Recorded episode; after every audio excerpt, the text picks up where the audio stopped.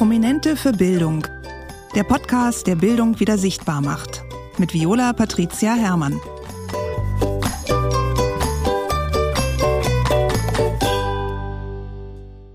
Herzlich willkommen bei Prominente für Bildung. Ich freue mich sehr, dass ich heute einen Papa an meiner Seite habe.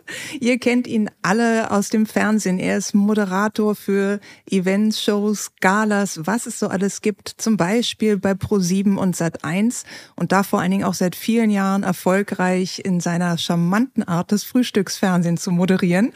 Herzlich willkommen, Matthias Killing. Vielen herzlichen Dank. Ich freue mich hier zu sein. Ich freue mich, dich zu treffen und äh, werde ein bisschen rot, kann der Hörer oder die Hörerin nicht hören, aber äh, dank dieser tollen Worte. Vielen Dank. aber die, die uns zuschauen genau, im Internet, äh, die sehen es vielleicht. Vielen ja, Dank. Sehr gerne und sehr verdient. Also ich freue mich, dass du dir die Zeit genommen hast, um mit mir ein bisschen über Bildung, Schulsystem und all das, was da dran hängt, zu sprechen.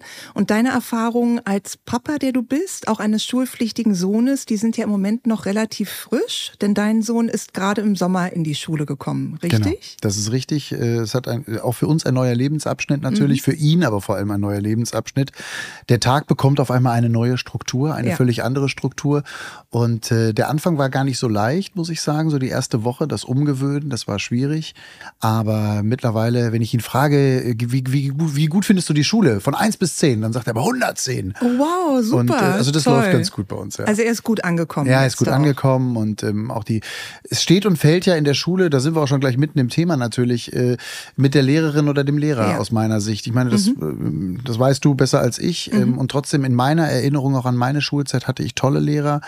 Ähm, aber ich hatte leider mehr blöde Lehrer in meiner Erinnerung als tolle Lehrer. Und ich habe zum Beispiel mit der tollsten Lehrerin bis heute Kontakt. Ach, und das schön. liegt natürlich auch daran, dass ähm, diese Frau mich auf eine gewisse Art und Weise auch sehr geprägt hat. Ja. Also eigentlich haben zwei Lehrer mich sehr geprägt. Das war einmal diese SOVI, also Sozialwissenschaften, Lehrerin und mein Musiklehrer hat mich sehr geprägt, weil er uns nämlich sehr früh auf die Bühnen gestellt hat. Und da hat sich natürlich für mein Leben damals eine Menge verändert, als ich in der Schule auf einmal Schultheater spielte. Mhm. Und da habe ich eigentlich aus der Schule am meisten auch mitgenommen, ehrlicherweise, aus diesen Erfahrungen. Und ähm, ich wusste jetzt bei meinem Sohn, ich hoffe einfach nur, dass er an eine gute Lehrerin oder einen guten Lehrer gerät. Du kannst auf die tollste Schule gehen. Wenn das mit dem Lehrer nicht funktioniert oder wenn es auch zwischenmenschlich nicht klappt, oder auch wir Eltern möglicherweise das ein oder andere Problem mit dem Lehrer haben, ja. dann wird's schwer. Und da hat er großes, großes Glück gehabt. Und für mich ist immer lustig, wenn ich jetzt in die Schule gehe, ich begegne dieser Lehrerin, das ist in dem Fall eine Frau, immer noch mit Respekt. Also ich habe mhm. immer noch so das Gefühl, mhm. ich, ich bin ja jetzt der Vater, der da kommt, aber ich habe immer noch das Gefühl, ja. der Schüler zu sein. Ja. Ich bin also immer noch sehr ehrfurchtig vor der Lehrerin. Das, äh, das ist ganz ist ganz lustig. Du, da bist aber nicht der Einzige. Das ist ganz normal. Das ist der Klassiker aus meiner Lehrersicht auch so bei, bei Lehrergesprächen. Wenn die dann kommen, dann hast du auch die Eltern, die eigentlich sich wieder in diese Schulbänke drücken ja, genau. und, und auch jetzt denken, oh, bitte hoffentlich kommt jetzt nicht irgendwas Doofes, weißt du, so wie man als Schüler das gerne vermeiden ja. wollte. Ja, das ist lustig, wie man dann in die Rolle wieder reinfällt. Oder auch, ich war neulich beim Laternenbasteln, ähm, als, es wurden also freiwillige Eltern gesucht, die mittags mit den Kindern Laternen basteln. Und dann saß ich da also in diesem Raum und habe Laternen gebastelt und ähm, habe mich dann dabei erwischt, wie ich dann äh, die Lehrerin oder auch die Horterzieherin fragte, ist das gut so, wie ich das mache? habe ich das ja. schön gemacht. so, und dann, und dann ich, was machst du hier eigentlich? Ja. Was redest du denn für ja. einen Quatsch? Also wir reden von einer Laterne, ne? Die muss den Kindern gefallen. Also äh, das hört, glaube ich, nie auf. Also du bist schon sehr auch, ähm, oder kommst schnell wieder in diese Schülerrolle rein, ne? Sobald du dieses Gebäude vielleicht betrittst, sind auch viele Erinnerungen damit verknüpft. Klar. Gerade auch die Emotionen. Das ist ja so das Thema bei Schule auch oft, wir erinnern uns ja gar nicht so sehr an die kognitiven Inhalte, also auch, aber wir erinnern uns ja ganz viel an die Gefühle, die damit verknüpft sind. Wie du direkt sagst, du hattest blöde Lehrer und du hattest Lehrer, die dich sehr positiv auch beeinflusst haben. Genau. In meiner Wahrnehmung zumindest ja. blöde Lehrer und ja. auch äh, ungerechte Behandlungen. Ich habe auch ein sehr schlechtes Abitur gemacht. Also ich war kein guter Schüler insgesamt mhm. äh, nach der Grundschulzeit. Ähm, mein Abitur es war eine 3,0. Ich habe allerdings auch nie wieder auf dieses Abiturzeugnis in meinem Berufsleben schauen müssen. Ich bin sicherlich kein Vorbild, was Leistung in der Schule angeht. Mhm. Ich glaube aber auch nicht unbedingt daran, dass du automatisch für dein Leben verpfuscht bist, wenn du kein guter Schüler warst. Nee, da gibt es sicherlich viel mehr, was dazu Die Schule gehört. unterrichtet ja auch sehr viel nach dem Prinzip Gießkanne von allem ja. ein bisschen. Und ähm, was mir fehlt grundsätzlich in der, in der schulischen Ausbildung, ich weiß nicht, wie das heute ist, aber was mir gefehlt hat, ist eine, eine, eine Spezifikation, also sprich, mhm. ähm, äh, das, das Individuelle zu fördern. Natürlich mhm. auch zu fordern, aber eben das Individuelle zu fördern. Und das hat unser Musiklehrer bei mir geschafft und ähm, getan, äh, denn an diese Bühnenerfahrungen kann ich mich heute sehr, sehr gut erinnern. Auch das erste Mal Applaus, aber auch das, der Druck, das Lampenfieber mhm. zu performen, performen zu müssen. Und das ist ja etwas, was ich heute Gefühl tagtäglich erlebe, nämlich auf einer Bühne zu stehen oder vor einer Kamera zu stehen, ja. ähm, mit diesem Druck umzugehen. Und das ist das, was mich in der Schule wirklich mit am meisten geprägt hat. Mhm. Ja. Lass uns von den ähm, Wünschen und Vorstellungen nochmal einen Schritt zurückgehen. Entschuldige, wenn ich mich so verheddere. Nein, ich freue mich, wenn du erzählst. Das ist ja auch total spannend, dir ja, zuzuhören. Ja. Und ja auch ganz wichtig, was ich auch immer gerne Eltern mitgeben möchte, so wichtig wie die Schulbildung ist, sie ist auch nicht das einzige Gut, was uns für Leben befähigt, sondern es ist viel, viel mehr. Das ist eine gute Herzensbildung, das sind Erfahrungen drumherum, die natürlich eine wesentliche Rolle da auch spielen. Gar keine Frage. Aber wenn ich einen Satz dazu sagen Na, darf. Klar. Ich habe selber nach dem schlimmen Erdbeben in Haiti 2010 äh, mitgeholfen, eine Schule zu bauen dort. Mhm. Und ich habe eben dieses eines der ärmsten Länder der Welt, äh, beziehungsweise man hat damals gesagt, das ärmste Land der westlichen Hemisphäre, so hieß es immer. Und Haiti ist wirklich ein armes Land. Und ich habe gesehen, was es den Kindern dort bedeutet hat, eine Schule zu bauen. In die Schule gehen zu dürfen. In die Schule gehen zu dürfen. Ja. Und völlig richtig. Und das ist etwas, wir meckern immer so schnell. Ja. Und die große Kritik am Schulsystem. Mhm. Wir sollten auch ganz oft dankbar dafür sein, was wir hier eigentlich für Möglichkeiten haben in unserem Land, in Europa insgesamt. Ähm, das ist, das ist ein Riesengeschenk. Bildung ist ein Riesengeschenk. Ähm, wir nehmen das als selbstverständlich und sind deswegen auch immer sehr schnell im Verurteilen.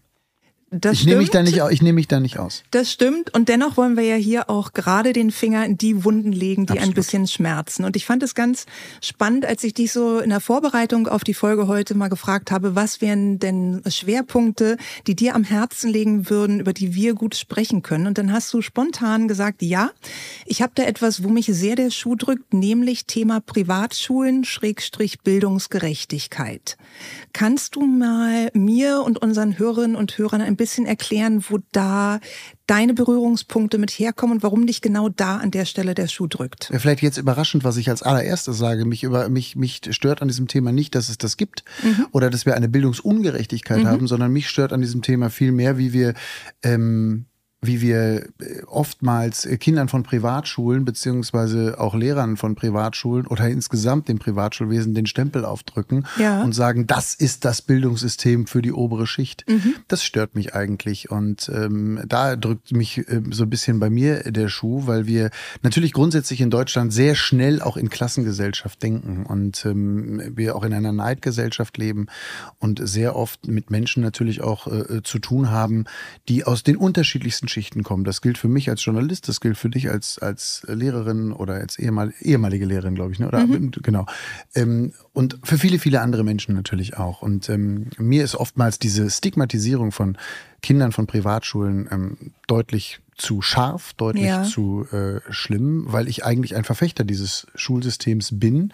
Und zwar nicht, weil ich auf einer Privatschule war, sondern ich war auch gar keiner Privatschule. und dein hab, Kind ist auch auf keiner Privatschule. Und mein, mein Kind ist auch nicht auf einer Privatschule. Ähm, sondern wir haben zum Beispiel, da fange ich mal an, wir haben zum Beispiel nicht nach, es geht auf die Privatschule, weil ich mir das leisten kann, oder es geht auf die Privatschule, weil da wird es die bessere Ausbildung haben, sondern mhm. wir sind ganz einfach danach gegangen, wo wir das beste Gefühl hatten. Richtig. Gute so. Entscheidung. Einfach nach ja. Gefühl. Und auch ehrlicherweise noch so ein bisschen Standortfaktoren, ja. also Nähe zum genau. Elternhaus, Freundschaften, die sich ja. im Umfeld entwackeln, äh, entwickeln, kann er mit dem Fahrrad ja. zur Schule fahren und und und. Also alles solche Sachen, die damit reingespielt haben. Aber vor allem war es das Gefühl, als wir im Gespräch mit der, das war damals, glaube ich, die Rektorin und waren und uns da unterhalten haben. So. Danach haben wir entschieden. Ähm, also ich habe aber Erfahrungen gemacht als Moderator sehr viele Jahre, weil ich für den Verband Deutscher Privatschulen ähm, eine ganze Menge Veranstaltungen moderiert habe und auch immer noch moderiere ab und zu. Ähm, und da habe ich eben sehr viel gelernt zu diesem Thema und auch sehr viel natürlich aus einer Seite auch von dem Druck, der da zum Teil herrscht, erfahren und vor allem auch von der von dem großen Druck der Finanzierung eben mhm. auch. Erfahren. Darf ich an der Stelle ja, mal kurz einhaken? Welche Art von Veranstaltung hast du denn äh, da moderiert? Also welche schulischen Veranstaltungen haben nach einem Moderator wie dich verlangt? Äh, der Verband hat immer wieder in verschiedenen zu verschiedenen Themen, zu verschiedenen Kongressen. Das war auf Landesebene zum Teil, zum Teil aber auch auf Bundesebene äh, Politiker eingeladen aus den verschiedenen Parteien. Ich sage mal wirklich quer durch den Garten. Mhm. Und dann gab es Diskussionsrunden zum Thema Bildungspolitik in Deutschland. Okay, spannend. Und äh, von, ich sag mal, von bis habe ich dort äh, dann immer diese politischen Talkrunden moderiert oder habe das jetzt gerade erst wieder zuletzt gemacht in Nordrhein-Westfalen für den Verband äh, dort in NRW und ich habe immer von Anfang an, und ich habe damit angefangen 2007, ich habe immer darauf äh, mich bedacht, dass ich gesagt habe, okay, ich mache das für euch, ich habe da auch großen Spaß dran, aber ich werde nicht die Fragen stellen im Sinne des Verbandes. Ja. Das ist ja immer eine große, sondern ich werde die Fragen stellen als Journalist. Mhm. Ich werde versuchen, so euer Publikum zu informieren und zu unterhalten. Wenn euch das nicht passt oder wenn euch das nicht gefällt, dann bin ich der Falsche dafür. Aber, aber ich werde jetzt nicht im Sinne von, des Verbandes die Fragen stellen und dann die Politiker nur in diese Richtung lösen. Ja. Aber da haben sie sich ja offensichtlich drauf eingelassen. Haben sich immer drauf eingelassen. Mhm. Also ich wollte das authentisch haben. Und das hat auch gut funktioniert. Insofern habe ich da viel gelernt.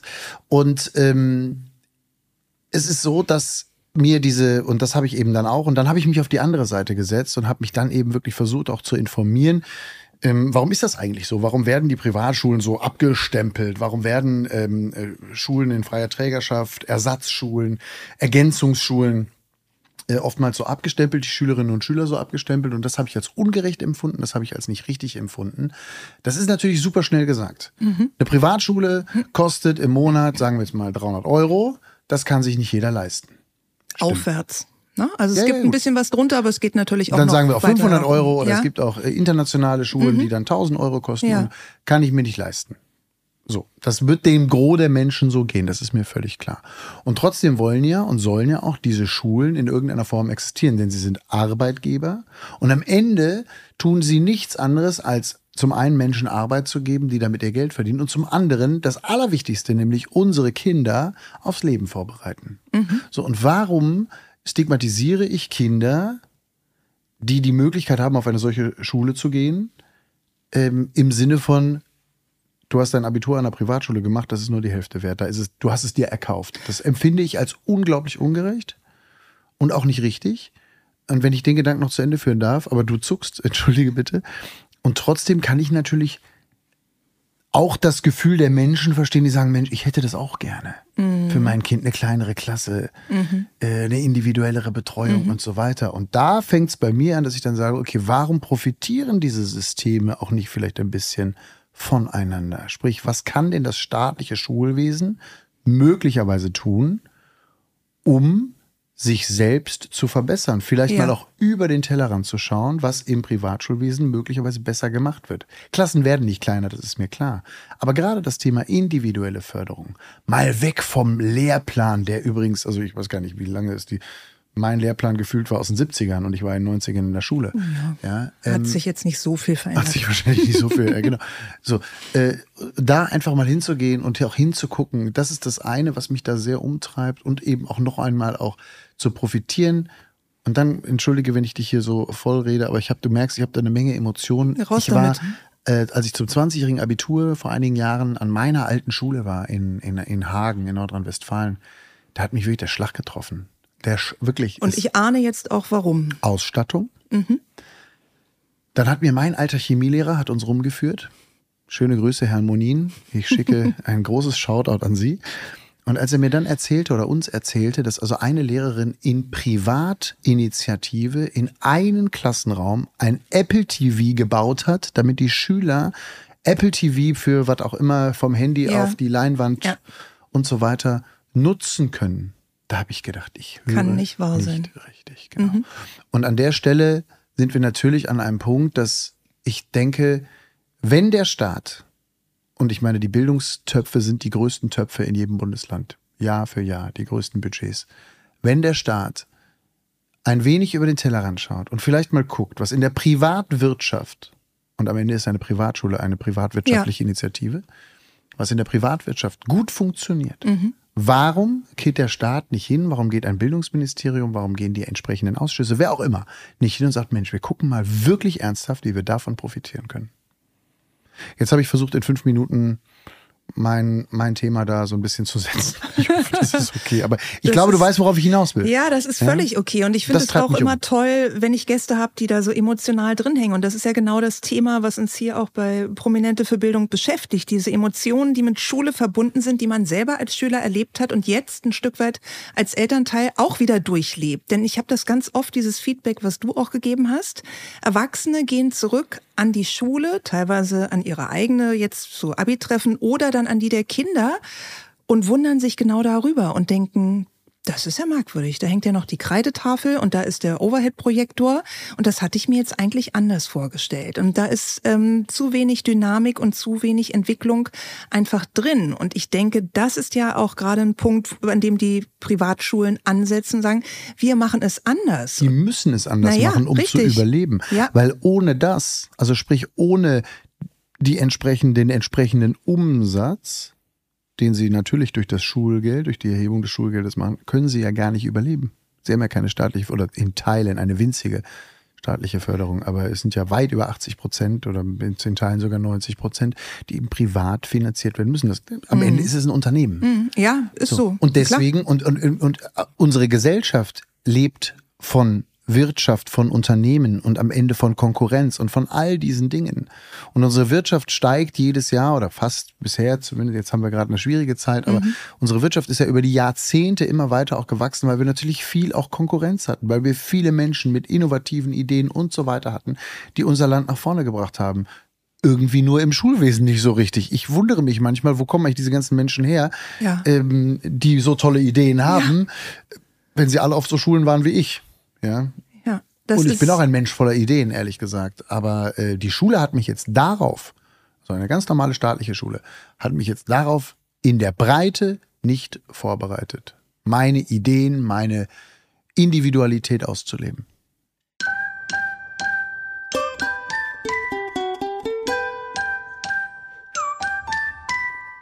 Hättest du denn erwartet, dass sich das in den letzten Jahrzehnten seit deinem Schulabgang stark verändert hat? Naja, die Zeit ist nicht, also ja, denn in diesen 20 Jahren oder 25 Jahren seit meinem Schulabgang hat sich natürlich eines brutal verändert, nämlich das Mediale. Ja. Also sprich Thema Social Media. Fangen wir mal beim Internet an. Mhm. Fangen wir mal bei, mhm. einer, Inter, bei einer funktionierenden mhm. Internetleitung an, bevor wir über Social Media Richtig, reden. Richtig. Ja. ja. So, da hätte ich erwartet, das hat sich verändert, ja. Also ich hatte wirklich, ich habe wirklich, ich habe gedacht, das gibt's doch nicht. Wieso habt ge, gefühlt hatten die an der Schule kein Internet? Nein, also die hatten nicht gefühlt an der Schule kein Internet. Ja, also die hatten jetzt in dem Fall da war. Aber ja, aber oft genug ist es tatsächlich so, dass es dieses Internet nicht gibt, dass es keine stabile WLAN-Verbindung gibt. Und das ist, denke ich, auch was, was man mal auch nach draußen kommunizieren muss. Ähm, das ist undenkbar heutzutage. Kein Arbeitnehmer würde sich irgendwo hinsetzen an einen Arbeitsplatz, wo gesagt wird, es tut mir leid, aber äh, die die Buchse ist hier vielleicht gerade kaputt, wo wir sie einstöpseln könnten könnten. Das ist, existiert nicht. Aber äh, die Kinder müssen damit umgehen und die bekommen ein Abitur. Ich habe es gerade jetzt letzte Woche bei meiner Tochter wieder gesehen. Da ging es darum, auch so eine ähm, Seminararbeit zu formatieren und äh, sie wusste einfach nicht, wie das funktioniert. Du meinst jetzt in einem Word-Dokument irgendwie zu formatieren? Richtig, oder? ganz okay. genau. Ja? Ja, und ähm, sie, sie hatte zwar eine Anleitung, wie groß der Zeilenabstand sein soll und alles, aber sie wusste nicht, wie sie es umsetzen kann. Und wenn ich das jetzt mal kombiniere mit einer fehlenden ähm, Internetanbindung, mit einer fehlenden digitalen Struktur, die besteht, dann kann das nicht sein, dass dieses Kind andere Kinder in einem halben Jahr in die Arbeitswelt entlassen werden, sagen so, ihr habt jetzt die bestmögliche, höchste Schul, den höchsten Schulabschluss mit dem Abitur und ich steht aber da und kann ganz viele Dinge nicht. Und was passiert dann? Dann kommt es natürlich wieder stark auf das Elternhaus drauf an. Natürlich setze ich mich mit ihr hin und erkläre ihr das dann. Aber das kann nicht jeder, kann es wieder zeitlich nicht leisten oder manche wissen es auch selber nicht, völlig in Ordnung. Und doch ist das doch meiner Meinung nach eine primäre Aufgabe Aufgabe der Schule, da anzusetzen und in der Realität von 2022 die Kinder abzuholen. Ja, und trotzdem hast du einen wichtigen Punkt gesagt. Das Elternhaus ist für mich immer noch das Wichtigste.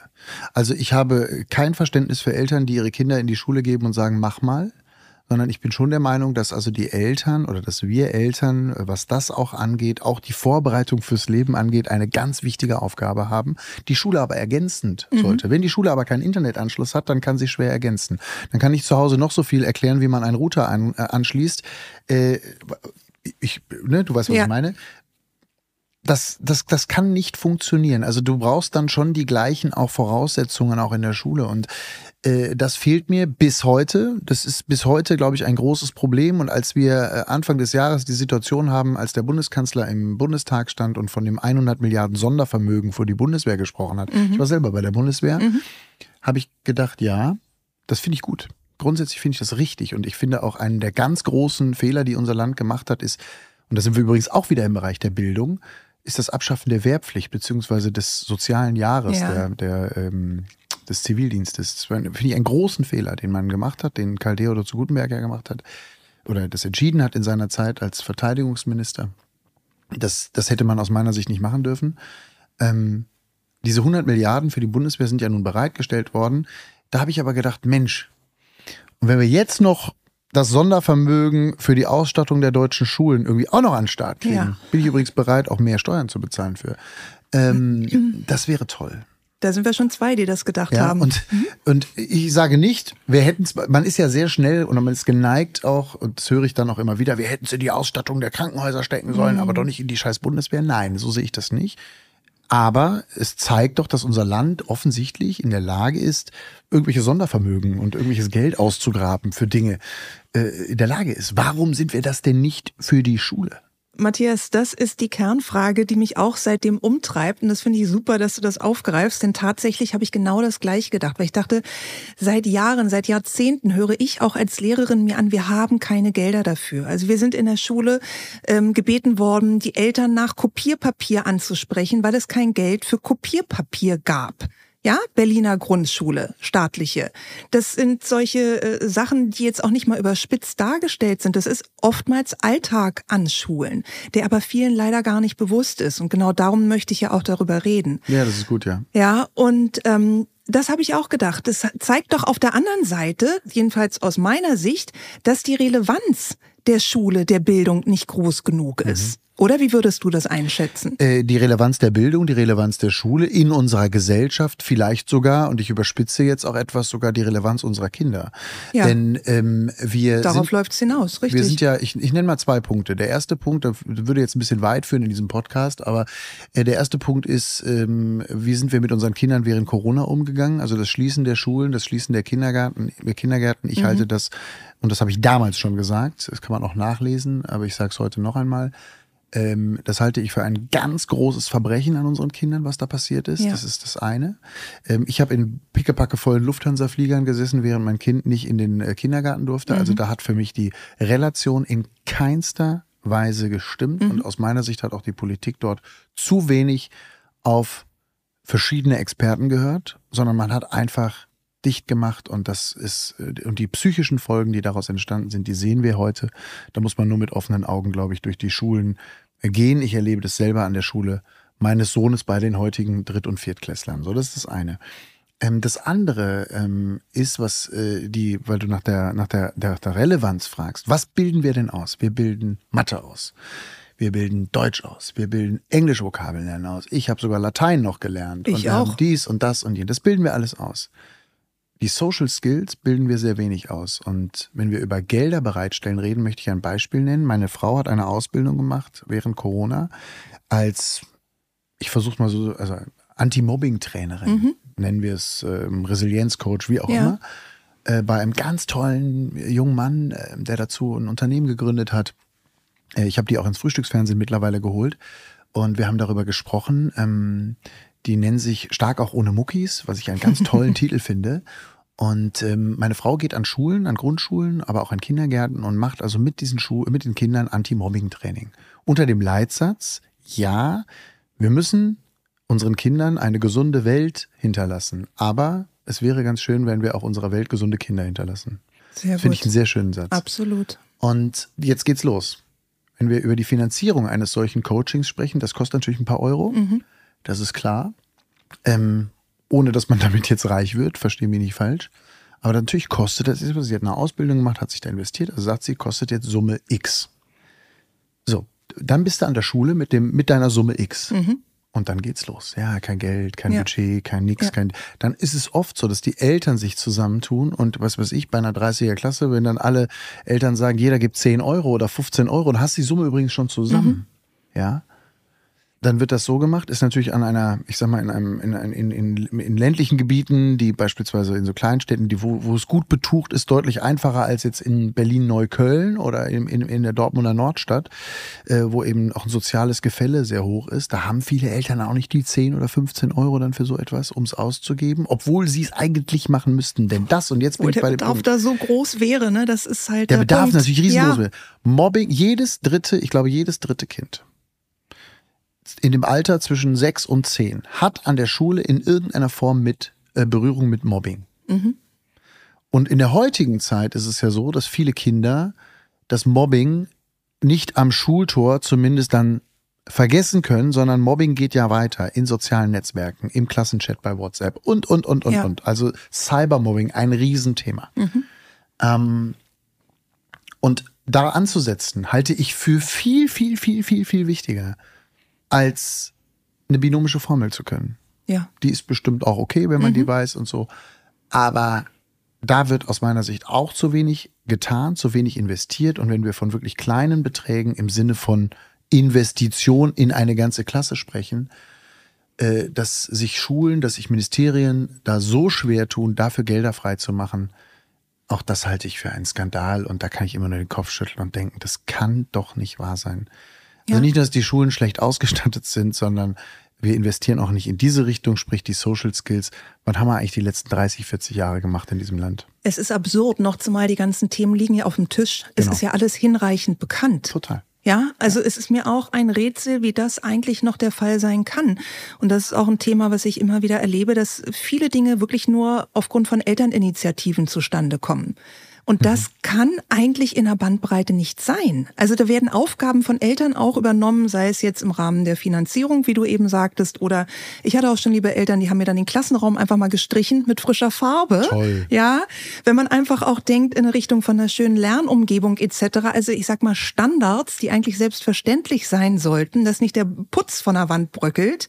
Auch das ist teilweise nur mit Unterstützung der Eltern machbar. Jetzt legen wir hier natürlich auch in einem solchen Gespräch, aber es ist ja wichtig, auch den Finger in die Wunde und äh, ich möchte ungern alle Schulen über einen Kamm scheren. Ich glaube, viele Bildungsinteressierte hören uns hier und äh, oder auch vielleicht Lehrerinnen und Lehrer und sagen an der Stelle, Mensch, aber bei mir ist das doch anders und an unserer Schule ja. Also ich erlebe das jetzt von unserem Sohn zum Beispiel an der Schule.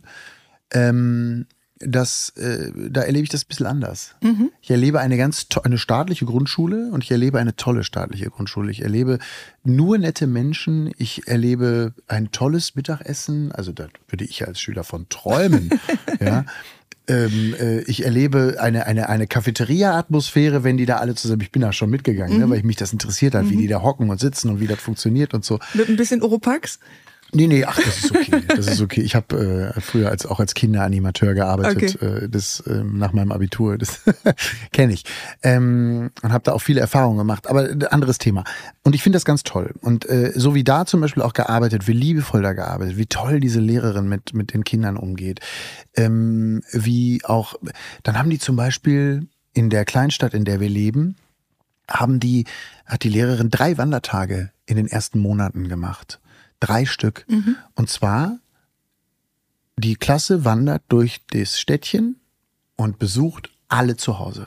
Das ist toll. Das fand ich so genial. Ja, das ist ein simpler Wandertag, aber der effektivste, da, den du machen kannst da eigentlich. Wohnt, da wohnt der, ja? was weiß ich, der Manuel, da wohnt ja? äh, der Liam, da Perfekt. wohnt der, da wohnt die Esther. So. Du hast gleich Verkehrserziehung mit dabei, so viel, was genau. da rein spielt. Mhm. Und dann, äh, ich war leider, wirklich leider, leider nicht da, aber meine Frau hat dann gesagt, wenn sie bei uns vorbeikommen, es wurde dann immer gefragt per E-Mail, wer ist bereit, die Kinder auch kurz zu bewirten. Ja.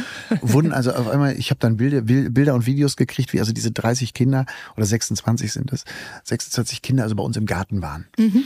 Und das war so süß, alle mit so Westen an und das war so süß die zu sind sehen. Auch noch so niedlich, ne? Ähm, und wie sie dann da rumgerannt sind und wie sie da äh, klar, jetzt haben wir einen Garten, wo das auch Ja. funktioniert. Wer, Ja. wer eine Zwei-Zimmer-Wohnung hat oder der funktioniert Ja. das wieder nicht, ist mir völlig klar. Mhm. Aber wenn du eben die Chance hast, die Möglichkeit hast, musst du das natürlich dann auch bieten und oder da auch mitmachen.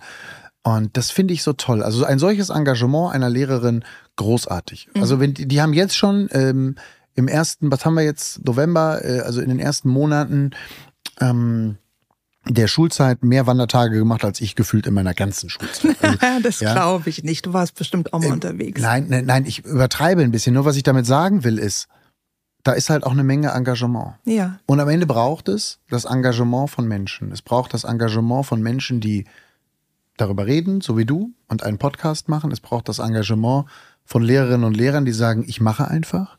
Es braucht das Engagement von Eltern, die sagen, wir streichen. Es braucht aber eben auch, und das fehlt mir, das Engagement unserer Politikerinnen und Politiker zu erkennen, dass sie, dass wir ein Riesengut haben in diesem Land, eine Riesenchance haben, nämlich Bildung. Und Bildung, das ist so ein Satz, der hat natürlich einen Bart von hier bis, keine Ahnung, bis Meppen, aber Bildung ist nun mal die Zukunft. Und wir nutzen diese Chancen, die wir haben, aus meiner Sicht noch zu wenig aus. Wir zeigen immer wieder, dass finanzielle Mittel da sind für irgendwas, aber wir geben zu wenig für die Zukunft unserer Kinder aus. Dem kann ich wenig hinzufügen, Matthias, außer dass ich da hundertprozentig bei dir bin und natürlich auch denke, jeden Tag lassen wir eigentlich sehenden Auges Potenzial am Wegesrand liegen. Aber was mich interessieren würde, wenn du jetzt selber, ich meine, du bist da deutlich mehr Expertin als ich das bin, ähm, äh, bin ich denn, äh, verstehst du meinen Punkt, den ich auch in Sachen Privatschule äh, äh, habe? Also vielleicht hast du sogar erwartet, als ich dir gesagt habe, wir reden über Bildungsgerechtigkeit, dass ich in genau in die andere Richtung äh, diskutieren will. Aber we- weißt du, was ich da meine? Ich weiß, was du meinst und das hat auch völlig ähm, seine Berechtigung, denn ich habe ja selber früher auch an einer Privatschule unterrichtet. Also ich habe die Erfahrung von einer staatlichen Grundschule genauso wie von einer Privatschule und das ist das, was du am Anfang auch gesagt hattest und was einfach den Punkt trifft. Du kannst die beste und teuerste Privatschule haben und hast trotzdem Lehrer, die aus irgendwelchen Gründen nicht funktionieren, mit deinem Kind oder mit dir, wie auch immer. Da kannst du Geld bezahlen noch und nöcher, das löst nicht alle Probleme. Und du kannst genauso gut, wie du es erfreulicherweise hast, an der staatlichen Schule tollen Lehrern begegnen, wo du einfach mit Handkuss dein Kind hingibst und sagst, super, danke für ihr Engagement. Also ich denke auch Privatschulen haben absolut ihre Relevanz und wir müssen drauf gucken, warum haben die so einen starken Zuwachs? Was machen sie anders? Was machen sie besser? Und was können wir uns da übernehmen an unser staatliches Bildungssystem, nämlich die kleineren Klassen, mehr Personal, individuelle Förderung und natürlich auch eine bessere Ausstattung im Rahmen der Digitalität. Keine Frage. Und trotzdem, Lehrer sind das Herzstück von der Schule. Total. Ja, und ähm, wenn man das mit, mit viel Herzblut macht, und da kenne ich zum Glück ganz viele tolle, engagierte Kollegen und Kolleginnen, dann ist das auch einfach unglaublich lohnenswert und dann lernen die Kinder auch über diese Emotionen, die, über die wir auch schon gesprochen hatten, weil es ihnen Spaß macht, weil sie in Teilen auch für den Lehrer, die Lehrerin lernen und dann flutschen auch Fächer, die einem vielleicht erstmal gar nicht so nah waren und werden dann doch zu den Fächern, die man gerne mag. Obwohl natürlich der Satz für den Lehrer lernen nur ein Steigbügel sein sollte, ne? Aber im Sinne von ich gefalle jetzt oder ich äh, äh, er mag mich, weil ich jetzt irgendwie ne? Oder- Nicht auf die Art und Weise. Sie sollen nicht für einen Lehrer lernen. Aber je kleiner die Kinder sind, umso Genau. emotionaler binden sie sich einfach an Genau. den Lehrer und möchten natürlich auch das Lob und die Anerkennung bekommen, dass wir davon wegkommen müssen und je älter die Kinder werden und dass sie verstehen müssen, dass sie es letztlich für sich alleine lernen, ist gar keine Frage. Aber der Lehrer hat doch die Chance, diese Motivation auszulösen. Ja, und dann da so einen Funken Mhm. Absolut. zu zünden, der dann später weitergeht. Das sehen wir bei dir auf deinen ähm, Musikschulbrettern. Also Ja, ja, klar. Musikunterricht. Ich habe, ne? ich habe heute, ich habe erst neulich äh, wieder, äh, weil nämlich in der äh, in der Halle, wo ich Sport gemacht habe in meiner Heimatstadt äh, in Hagen, äh, findet Basketball statt. Da spielt also ein Basketball-Zweitligist und unsere alte Schulaula ist äh, der VIP-Bereich und ich war da eingeladen und dann bin ich also in dieser, in diesen, durfte ich in diesen VIP-Bereich und es war natürlich für mich ganz aufregend, weil da wollte ich als früher als Jugendlicher immer hin, dann gab es natürlich, da durften dann nur die wichtigen Menschen und so und dann Und war ich da, also auch da. eingeladen und man freute sich sogar, dass ich komme und ich habe gedacht, was freuen die sich auf mich hier, egal, ich gehe da mal hin und dann bin ich da also hingegangen und stand auf einmal in dieser Schulaula Mhm. und guckte auf diese Bühne, wo ich Ja. vor 25, 30 Jahren Schultheater gespielt Mhm. habe.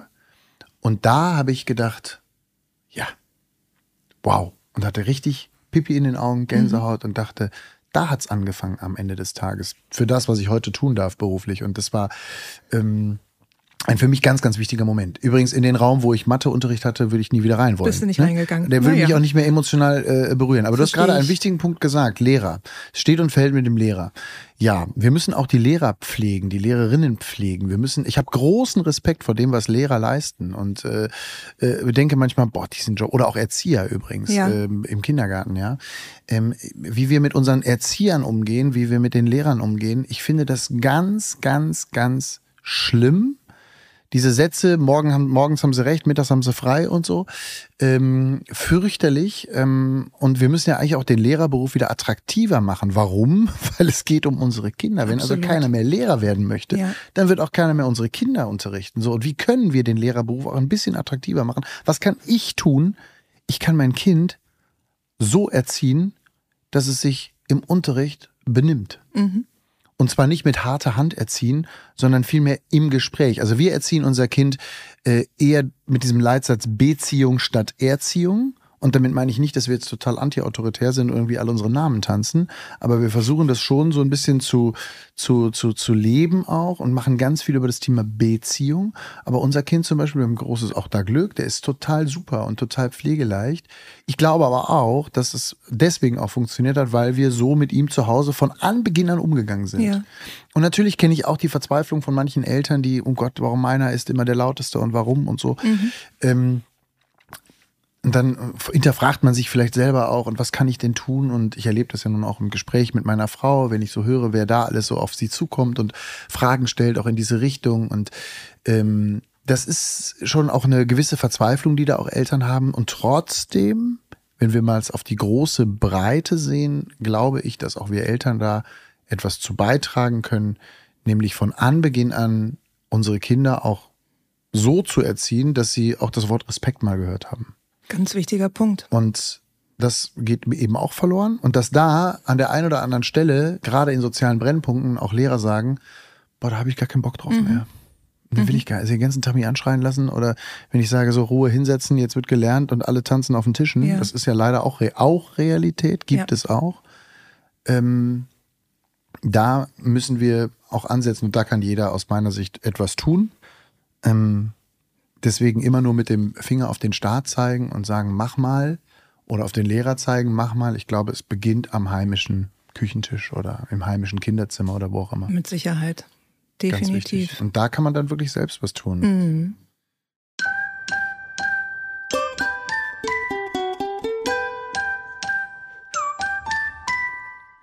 Ich habe in meinem Berufsleben einen, einen, einen Satz, der mich immer leitet so, wenn wir darüber reden, welche Themen betrachten wir im Fernsehen? Ja. Oder wie führe ich ein Interview? Ähm, das ist dieser Satz, den habe ich von meinem Chef gelernt und da ist ganz viel drin. Und der ist eigentlich total einfach. Menschen interessieren sich für Menschen. Mhm.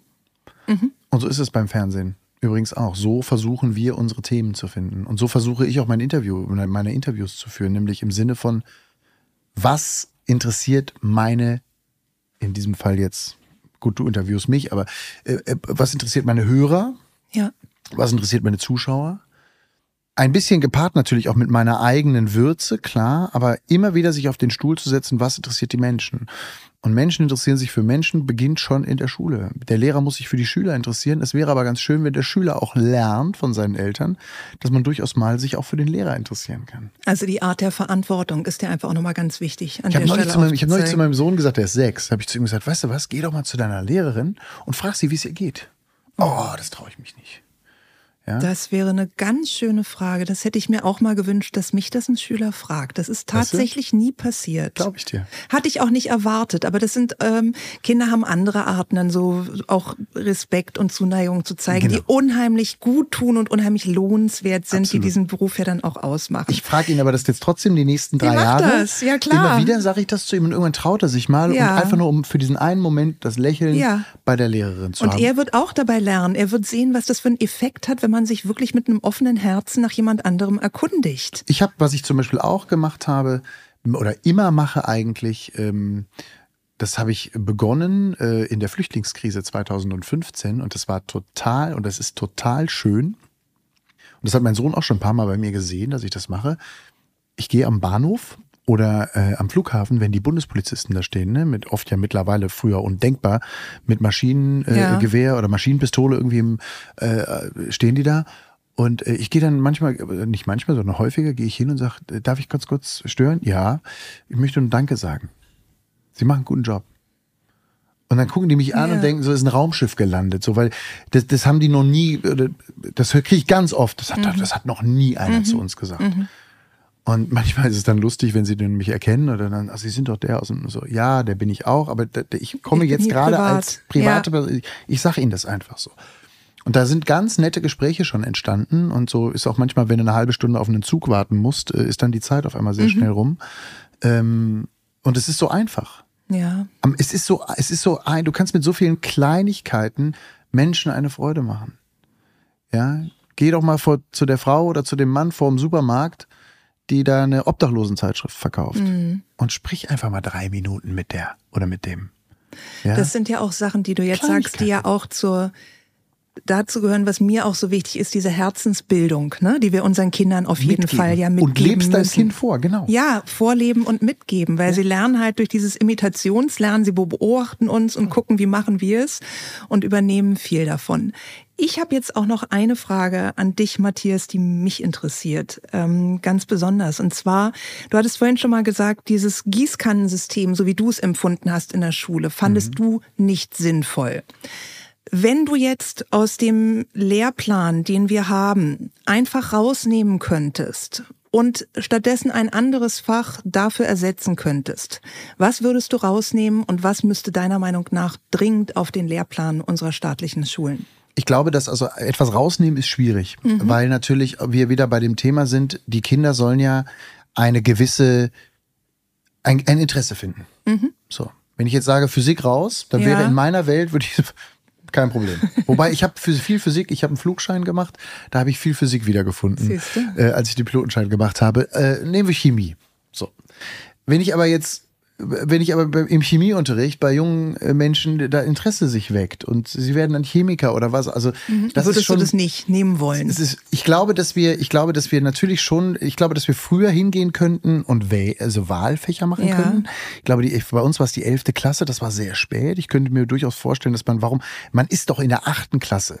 Wie alt ist man da? 15, 14? Ja. Da ist man doch so weit äh, wählen zu können. Zu sagen, mich interessiert mehr Chemie, mich interessiert mehr Physik, mich interessiert mehr dies und das. Also eine Art der Spezialisierung, die also den diese, eigenen Stärken die mehr in, genau, entspricht. Genau. Mhm. Ich habe ja davon vorhin gesprochen, individuell fördern. Mhm. Das ist ja genau das. Das ja. ist ja eine Spezialisierung auf die eigenen. Wo ja. ist eigentlich mein Interesse? Ich habe mhm. übrigens ein super Studium gemacht. Ein, ein Einser-Studium abgeschlossen. Mhm. Warum? Ja, weil, weil es dich interessiert hat. Interessiert ja. Hat. Also der schlechte Abiturient, ja, hat ein super Studium gemacht, weil ich mich zu 100 Prozent mit Dingen beschäftigt habe, die ich cool fand. Ja. So, also erster Aspekt: früher wählen, mhm. früher spezialisieren, früher Latein abwählen können, braucht mhm. kein Mensch. So, oder ich will es gerne, weil dann volles Feuer drauf. Ich habe da Interesse dran. Ähm, vorher sind wir in der sind wir dann in dem Bereich dessen, wo wir noch vielleicht das ein oder andere Fach brauchen. Ich finde, und da gibt es ja so zwei, drei Initiativen in Deutschland. Ich finde es ganz toll, das Fach Glück. Ja. Mhm. Wird noch viel zu wenig gemacht. Ich weiß, es gibt so zwei, drei äh, Schulen, wo es gemacht wird. Das wäre das eine Fach. Ähm, oder es gibt vielleicht ein paar mehr Schulen, aber es ist noch sehr in den Anfangsschulen. Ich finde das Fach Glück sehr schön. Warum? Ähm, da kann das, das, also erstmal ist es sehr breit und es bietet eine Menge Interpretationsspielraum für die Lehrerin oder den Lehrer, ähm, da mit den Kindern zu arbeiten. Das ist mhm. das eine. Und äh, das andere ist, ähm, es ist so schön, es ist so schön weich. Es ist so, dass wir uns, also im, im Glück, du kannst ja von, ich sag mal, Freunde, wisst ihr eigentlich, in welchem tollen Land wir leben? Bis hin zu was bedeutet Glück für dich persönlich? Wann bist du traurig? Wie gehst du auch mit, äh, wie gehst du mit Enttäuschungen um? Also die Kinder auch darauf vorzubereiten, ähm, dass du im Leben, äh, wie du mit Glück umgehst, wie du mit positiven Emotionen umgehst, wie du mit negativen Emotionen umgehst und umgehst und so weiter. Also da bietet, das bietet eine riesengroße Spielfläche, um unsere Kinder emotional mit auf eine gewisse Reise zu nehmen. So, das ist das eine. Und das andere Fach bin ich, äh, da bin ich bei Erste Hilfe. Aha, interessant. Ja, da bin ich bei Erste Hilfe, weil das etwas ist, was, ähm, was, was, was wir unsere Kinder, das müssen wir jetzt in der ersten Klasse machen, aber ich finde, das kann man in der fünften machen oder so. Ähm, oder auch spielerisch schon in der dritten. ähm, das ist etwas, was uns alle, äh, was uns allen begegnen kann, mhm. wovor viele Angst haben. Mhm. Und ähm, in dieser Situation, ich war in der Situation, dass ich reagieren musste, dass ich helfen musste. Ich weiß genau, wie sich das anfühlt. Und ähm, äh, ja, das ist auch noch so ein Fach, was ich, was ich glaube ich, relativ einfach erklärt, warum ich das gut finde. Ähm, aber das finde ich, könnte man auch machen. Also, auch hier an der einen oder anderen Stelle lebensnahe Sachen und also ab der zehnten spätestens würde ich, äh, äh, hätte ich mich gefreut, in der Schule mal etwas in Sachen Steuern zu erfahren. Was bedeutet ein Steuersatz, also seine Mehrwertsteuer und solche Sachen? Also mhm. ganz praktische Dinge fürs Leben, wenn man das erst, ich weiß nicht, ich habe mich mit 22 selbstständig gemacht. Und ich weiß noch, als ich dann auch einmal gecheckt habe, was es bedeutet, dass die Mehrwertsteuer ein durchlaufender Posten ist und so. Das habe ich erst. Du, oh, ob das eine äh, gute Idee war? Nee, nee, nee, aber das, da habe ich das erst verstanden. ja, und ja. Ähm, ich bin bei uns zu Hause auch der Steuerexperte und äh, mhm. äh, kenn, kümmere mich da um alles. Ähm, und ich sehe eben bei meiner Frau, die viele tolle Qualitäten hat, aber da, ähm, da fehlt ein bisschen was. Und ja. ähm, das ist nicht schlimm, dass das fehlt. Schöne Grüße an der Stelle. Ich weiß, sie hört es hier. aber ähm, die, das hätte man, da hätte man auch Grundlagen in der Schule durchaus legen können. Absolut. Ja. Und dann ist das einfacher und äh, spielerischer, glaube ich auch. Aber du siehst, ich habe da viele Gedanken zu so etwas, aber so Schule soll doch lebensnah sein. Ja. Ja. Ja, Schule soll lebensnah sein und sie muss auch lebensnah sein, eben um unsere Kinder und dann Jugendlichen, Heranwachsenden wirklich befähigen zu können, selbstständig und kompetent im Glück lebend ihren weiteren Weg beschreiten zu können. Ich denke, das ist die Voraussetzung, die wir eigentlich schaffen müssen. Ich finde das so toll, weil wir, du hast eingangs gesagt, äh, Vater eines Erstklässlers, die machen zum Beispiel, die haben eine, eine Schul- Sozialpädagogin da irgendwie an der Schule. Also auch super, gab es bei uns auch nicht. Ähm, tolle Entwicklung.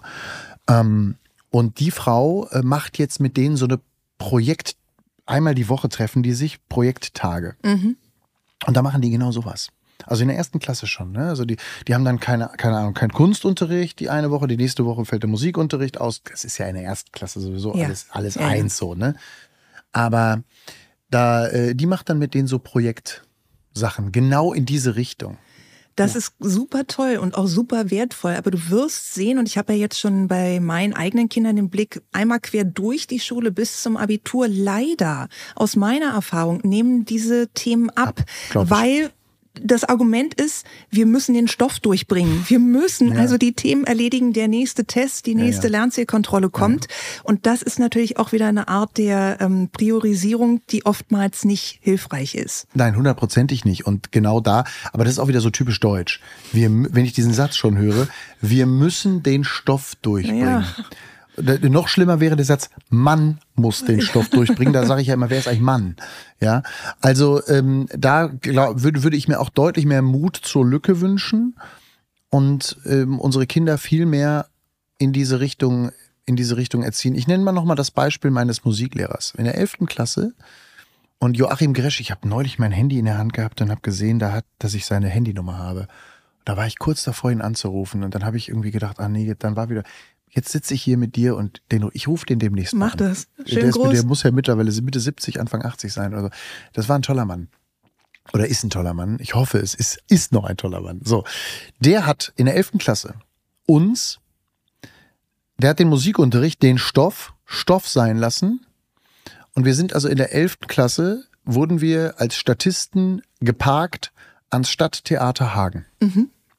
Und wir haben dann mit dem damaligen Intendanten richtig auf einer, weiß ich noch, auf der Probebühne und dann hinter auf der Bühne Premiere gespielt. Wir waren 20 Leute. Wir waren die Statisten.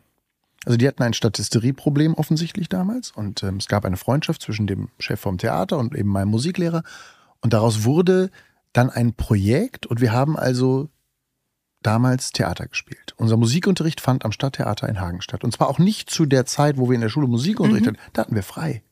Oh, das war aber schon sehr flexibel. Total, ne? Ja. Aber wir waren dann abends am Stadttheater und wir kriegten noch pro Vorstellung 20 Mark. Das wow. war also für einen Elfklässler, wenn du drei Vorstellungen Na gespielt klar. hast die Woche, 60 Mark. Nicht schlecht. Das war so äh, steuerfrei, ne? Da bin ich wieder bei den Steuern. ähm, war das super. So.